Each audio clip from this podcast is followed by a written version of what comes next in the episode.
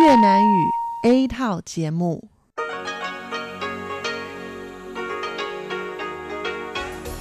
Đây là Đài Phát thanh Quốc tế Đài Loan RTI.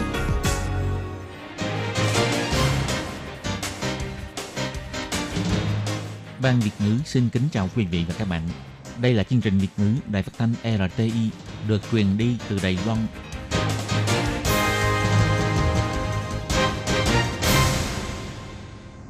Thúy Anh xin kính chào quý vị và các bạn. Chào mừng các bạn cùng đến với chương trình phát thanh của Ban Việt ngữ Đài Phát thanh Quốc tế RTI ngày hôm nay. Kính thưa quý vị và các bạn, hôm nay là Chủ nhật, ngày 19 tháng 4 năm 2020, tức nhằm ngày 27 tháng 3 năm canh tí. Chương trình hôm nay gồm các nội dung chính như sau. Mở đầu sẽ là phần tin quan trọng trong tuần vừa qua, kế đến là các chuyên mục tủ kính sinh hoạt, góc giáo dục và kết thúc là chuyên mục nhịp cầu giao lưu. Trước hết, xin mời quý vị và các bạn cùng đón nghe bản tóm tắt các mẫu tin quan trọng trong tuần vừa qua. Bộ Lao động khởi động chương trình cung cấp việc làm, ngày đầu tiên đã cung cấp 10.000 cơ hội việc làm. Phương tiện truyền thông Úc đến Đài Loan học hỏi kinh nghiệm, ông Tô Ích Nhân nói, đừng dễ dàng tin vào số liệu của Trung Quốc và WHO. Toàn cầu đang nghiên cứu 70 loại vaccine. WHO cho biết có 3 loại đã bước vào giai đoạn thử nghiệm trên người. Lượng máu dự trữ đang thiếu hụt do ảnh hưởng của dịch Covid-19. Quyên tặng 80.000 chiếc khẩu trang cho các nước bạn tại châu Á Thái Bình Dương. Bộ Ngoại giao cho biết sẽ tiếp tục cung cấp viện trợ. Do cố tình vi phạm, ba người âm tính với Covid-19 trở về từ du thuyền Coral Princess phải tự trả phí xét nghiệm và các chi phí trong quá trình cách ly. Và sau đây mời các bạn cùng lắng nghe nội dung chi tiết của bản tin ngày hôm nay. Tình hình dịch COVID-19 vẫn gây go, ảnh hưởng đến thị trường việc làm. Để hỗ trợ nhóm người làm việc part-time hoặc là không có việc làm ổn định, ngày 13 tháng 4, Bộ Lao động khởi động chương trình An tâm đi làm ngay lập tức. Ngày đầu tiên là đã cung cấp hơn 10.000 cơ hội việc làm tại các nơi trên toàn Đài Loan, với lương giờ mỗi tiếng 158 đầy tệ. Mỗi tháng có thể làm việc nhiều nhất là 80 tiếng đồng hồ, có thể lãnh khoảng chừng 12.640 đầy tệ, nhưng chỉ hỗ trợ trong 6 tháng. Thứ trưởng Bộ Lao động Lâm Tam Quý cho hay, do công việc có liên quan đến phòng chống dịch bệnh của các bộ ngành tăng đáng kể, cho nên nội dung công việc chủ yếu là phát khẩu trang, đo thân nhiệt, khử trùng môi trường vân vân. Mục tiêu là sẽ cung cấp 60.000 cơ hội việc làm. Ông Lâm Tam Quý cho hay, trong tương lai cơ hội việc làm có thể sẽ nhiều hơn. Chúng tôi cũng hy vọng rằng sau khi mọi người đến đăng ký, chúng tôi lập tức thương thảo với chính quyền địa phương, nhanh nhất là trong vòng một tuần có thể bắt đầu đi làm. Bộ Lao động nhắc nhở người lao động nếu đã lãnh tiền thất nghiệp tham gia dự án phát triển việc làm đa dạng, chương trình đào tạo việc làm, trợ cấp tạm thời, chương trình học tập và tái thích nghi môi trường làm việc hoặc từng lãnh trợ cấp tương tự của cơ quan chính phủ đều không được đăng ký xin việc làm theo chương trình này. Biểu hiện trong công tác phòng chống dịch bệnh của Đài Loan lại giành được sự khẳng định của phương tiện truyền thông quốc tế. Hãng truyền thông chính thống của Úc được cử phóng viên đến Đài Loan tìm hiểu thực tế, đồng thời phỏng vấn cựu giám đốc Sở Kiểm soát và Quản lý Dịch bệnh ông Tô Ích Nhân để đăng bài về kinh nghiệm dẫn đầu trong công tác phòng chống dịch bệnh của Đài Loan. Báo Sydney Morning Herald và báo The S của Melbourne, một trong những hàng báo có sức ảnh hưởng nhất của Úc, cũng đăng bài viết với tiêu đề Một nơi có dân số tương đương với Úc, nhưng ca nhiễm dịch COVID-19 lại ít hơn rất nhiều. Ukibetsa, phóng viên tại Canberra của hai hãng báo lớn này, đã đến Đài Loan và phỏng vấn cựu giám đốc sự Kiểm soát và Quản lý Dịch bệnh ông Tô Ích Nhân. Mở đầu bài viết, Ukibetsa nhắc đến ông Tô Ích Nhân nói rằng không thể tin tưởng chính phủ Trung Quốc. Vì vậy, đối mặt với dịch COVID-19, các nước trên thế giới, bao gồm Úc, đều phải thực hiện hành động trước Trung Quốc. Bài viết nhắc đến kể từ năm 2003, sau khi chống lại bệnh SARS, hàng năm Tô Ích Nhân đều triển khai cuộc diễn tập định kỳ chống lại bệnh truyền nhiễm có khả năng đến từ Trung Quốc. Ông Tô Ích Nhân nhấn mạnh, khả năng ứng biến hôm nay của Đài Loan là kết quả của 17 năm tập trừng. Ông giải thích, khoảng cách giữa Đài Loan và Trung Quốc rất gần. Nếu như Trung Quốc bùng phát dịch bệnh thì Đài Loan phải gánh chịu nặng nề. Bài viết chỉ ra, trong nhiệm kỳ của mình, Tô Ích Nhân đã bắt đầu chủ động công tác chuẩn bị chống lại dịch bệnh, triển khai sớm hơn Úc. Bài viết đưa ra ví dụ, các tổ chức y tế chuyên cung cấp dịch vụ chăm sóc hô hấp của Đài Loan có hàng ngàn chiếc máy thở và có gần 10.000 giường chăm sóc đặc biệt trên toàn quốc. Úc có dân số 25 triệu người, tương đương với dân số Đài Loan, nhưng nguồn y tế liên quan của Đài Loan nhiều hơn Úc gấp 4 lần và thành tích chống dịch của Đài Loan cũng tốt hơn Úc rất nhiều. Bài viết còn cho biết, cuối tháng 12, Đài Loan đã xét nghiệm và thực hiện biện pháp cách ly đối với du khách từ Vũ Hán và Quảng Đông nhập cảnh Đài Loan. Tháng 1 năm nay, cấm du khách Trung Quốc nhập cảnh và triển khai biện pháp giữ khoảng cách an toàn xã hội. Lúc Trung Quốc đưa thông tin nghi ngờ bị nhiễm từ người sang người, Đài Loan đã ý thức được rằng trước khi lan truyền thông tin này, Trung Quốc nhất định là đã bùng phát dịch bệnh và đã bị lây nhiễm từ người sang người, cho nên vào tháng 12, Đài Loan đã cử chuyên gia đến Vũ Hán tìm hiểu tình hình. Tình hình dịch viêm phổi COVID-19 vẫn đang căng thẳng trên toàn cầu. Các hãng dược phẩm của các nước đều gia tăng tốc độ tìm ra phương thuốc điều trị căn bệnh mới gây chết người này. Theo số liệu thống kê của Tổ chức Y tế Thế giới, hiện nay trên toàn cầu có 70 loại vaccine phòng ngừa virus corona mới đang được nghiên cứu. Trong đó có 3 loại vaccine đã tiến vào giai đoạn thử nghiệm trên cơ thể người. Tốc độ nghiên cứu phát minh vaccine phòng ngừa virus corona mới được tiến hành một cách nhanh chóng chưa từng có trong lịch sử.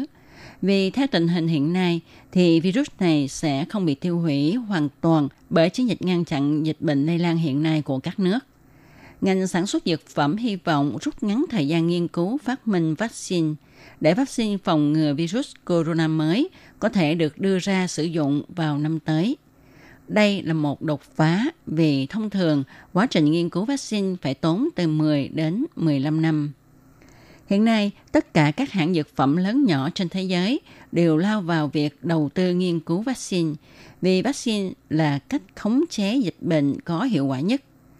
Theo tư liệu của Tổ chức Y tế Thế giới, các công ty dược phẩm lớn như là Pfizer và Sanofi đã tiến hành đến giai đoạn thử nghiệm trên lâm sàng – còn công ty Moderna của Mỹ cũng đã nhận được sự phê duyệt của cơ quan hữu quan, nhanh chóng tiến hành thử nghiệm trên người, nhảy qua giai đoạn thử nghiệm trên động vật nhiều năm theo như quá trình nghiên cứu vaccine từ trước đến giờ. Còn công ty Innova thì cũng đã triển khai việc thử nghiệm vaccine trên cơ thể người vào tuần trước.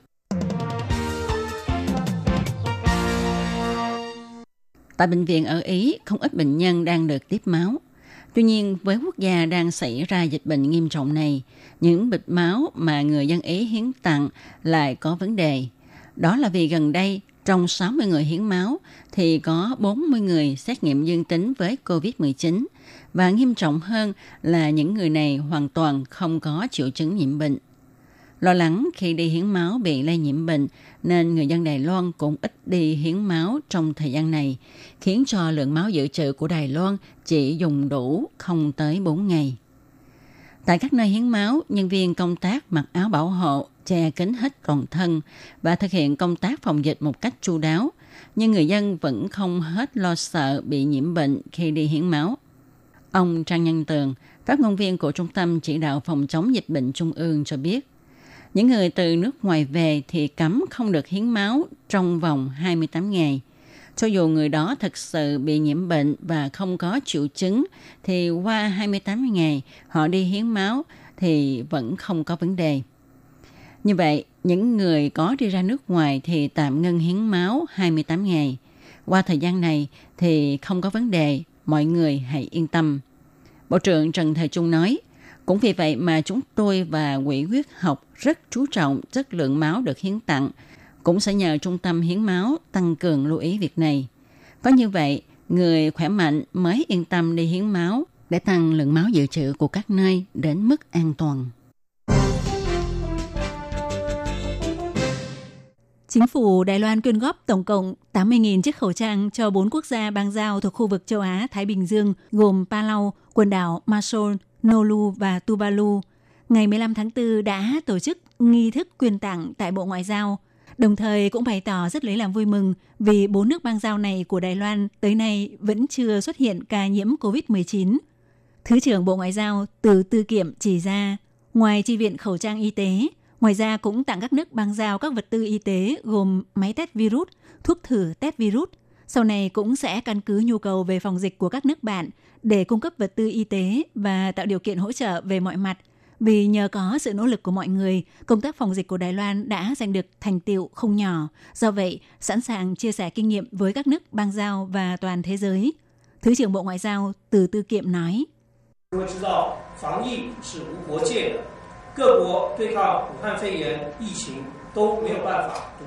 因 Mọi người đều biết phòng chống dịch bệnh là không phân chia biên giới. Mọi quốc gia đều không thể đơn lẻ một mình chống chọi lại dịch COVID-19 mà cần phải hợp tác với nhau. Ông Từ Tư Kiệm nhấn mạnh, thông qua nghi thức quyên tặng lần này, mọi người đều nhìn thấy Đài Loan có thể giúp đỡ, không phải chỉ là một câu khẩu hiệu mà là thực tiễn cụ thể. Đài Loan có nguyện vọng và cũng có năng lực hợp tác với các nước trong công tác phòng dịch. Sau này cũng sẽ tiếp tục phát huy tinh thần – Đài Loan có năng lực giúp đỡ và đang giúp đỡ để hỗ trợ cho các nước bạn trong phạm vi năng lực. Guatemala, nước bang giao của Đài Loan tại Trung Mỹ đã đóng cửa toàn bộ biên giới để phòng chống dịch bệnh, khiến cho công dân Đài Loan bị mắc kẹt tại đây. Bộ Ngoại giao cho biết, nhờ sự hỗ trợ của chính phủ Hàn Quốc, ba công dân Đài Loan bị mắc kẹt tại Guatemala ngày 14 tháng 4 đã thuận lợi xuất cảnh khỏi Guatemala bay tới Mexico, sau đó tiếp tục quá cảnh để quay về Đài Loan. Chính phủ Đài Loan bày tỏ sự cảm ơn đối với sự hỗ trợ nhân đạo của chính phủ Hàn Quốc và của kiều bào đã giúp đỡ công dân Đài Loan tại Guatemala.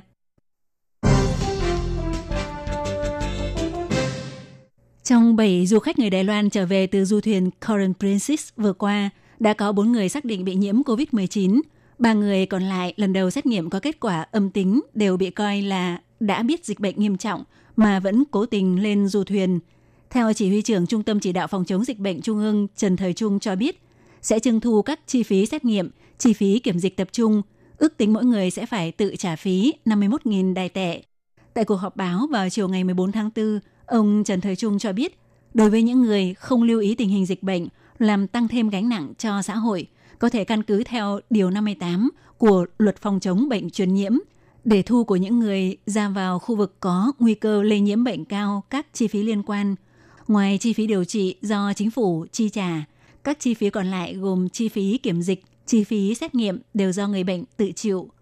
Theo người phát ngôn của Trung tâm Chỉ đạo Phòng chống dịch bệnh Trang Nhân Tường chỉ ra, trong số 7 người Đài Loan trở về từ du thuyền Coral Princess, hiện đã có 4 ca xác định bị nhiễm COVID-19 phải nằm viện điều trị. Ba người còn lại lấy mẫu xét nghiệm có kết quả âm tính, hiện vẫn thực hiện cách ly tại Trung tâm Cách ly Kiểm dịch Tập trung, phải tự chi trả phí xét nghiệm mỗi lần 3.000 đài tệ và chi phí cách ly kiểm dịch tập trung mỗi ngày 3.000 đài tệ.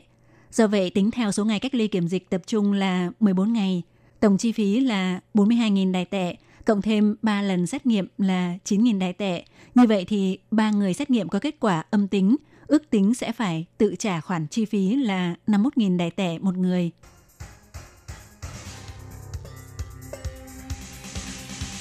Và các bạn thân mến, vừa rồi là bản tin tức thời sự Đài Loan của ngày Chủ nhật 19 tháng 4 năm 2020 với những mẫu tin quan trọng trong tuần vừa qua. Cảm ơn sự chú ý lắng nghe của quý vị và các bạn.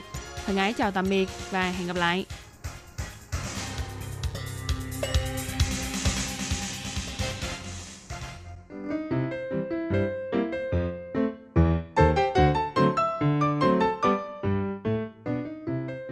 Và các bạn thính giả thân mến, chương trình phát thanh tiếng Việt của Đài Phát thanh Quốc tế Đài Loan RTI được truyền thanh 3 buổi tại Việt Nam, mỗi buổi phát 1 tiếng đồng hồ.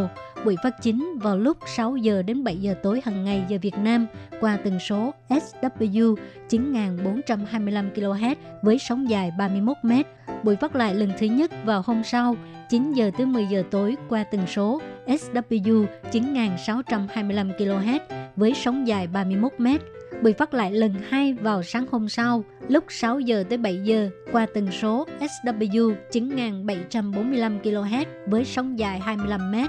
Ngoài ra tại Đài Loan, ở khu vực Dân Nghĩa, Vân Lâm và Đài Nam có thể đón nghe chương trình của Ban Việt ngữ qua tần số AM 1422 kHz vào lúc 8 giờ tới 9 giờ tối mỗi thứ ba hàng tuần và chương trình sẽ được phát lại vào hôm sau lúc 9 giờ tới 10 giờ sáng.